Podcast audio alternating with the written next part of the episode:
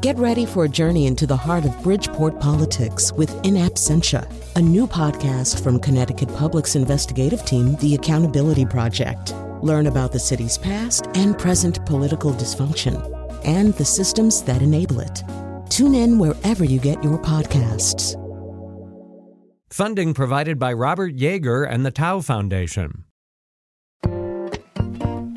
I'm Charlie Nardozzi, and this is the Connecticut Garden Journal. Sitting around the dining room table surrounded by houseplants in the dead of winter is a satisfying feeling. We even have some geraniums blooming in the sunny south facing windows. But upon closer inspection, things aren't all well in the houseplant jungle. We're not the only ones appreciating the greenery this time of year. I see some little black flies flying around my houseplants. These are most likely fungus gnats. Although they look ominous, they generally don't harm our houseplants.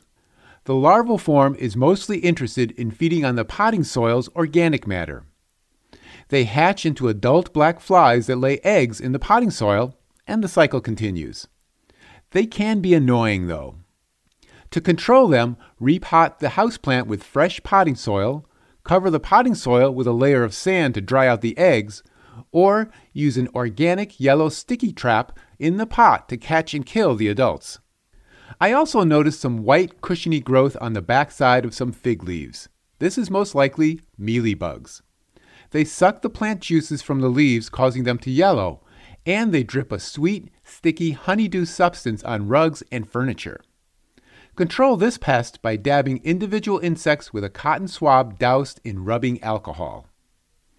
I even have spied some green and black aphids on the new growth of our herbs.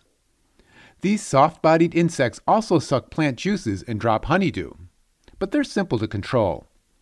Move the infected plants to a warm garage or basement and spray with insecticidal soap or neem oil. Next week on the Connecticut Garden Journal, I'll be talking about new flowers. Until then, I'll be seeing you in the garden.